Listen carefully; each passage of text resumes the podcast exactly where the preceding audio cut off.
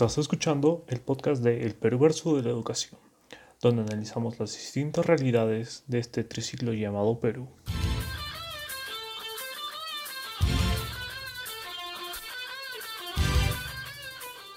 Anuncio. Este podcast es un espacio dedicado a concientizar la importancia de una buena educación, a través de historias para fomentar las ganas de aprender y evitar la deserción estudiantil.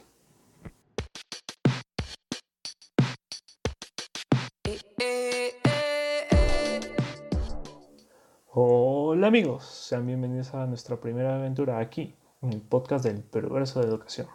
Yo soy Armando Fabricio Gómez Schaefer y les daré la introducción del podcast. El podcast del Perverso de, la Educación nace a partir de la idea de querer concientizar a los estudiantes del Perú acerca de la importancia de una buena educación y de cuáles pueden ser los beneficios de la misma. Asimismo, tratamos de concientizar a los alumnos para evitar la deserción estudiantil y fomentar sus ganas de aprender. En el podcast veremos diversos temas como una sección de preguntas y respuestas, secciones de anécdotas y entrevistas con especialistas y alumnos del Perú que nos van a transmitir sus sensaciones y preocupaciones con respecto al tema que estamos abordando, que es la mala calidad de educación en el Perú. Y eso ha sido todo por mi parte. Muchas gracias amigos por escucharnos el día de hoy. No se olviden de comer frutas y verduras y recuerden que la educación es el arma más poderosa para poder cambiar el mundo. Un saludo cordial a todos, nos veremos en el próximo episodio.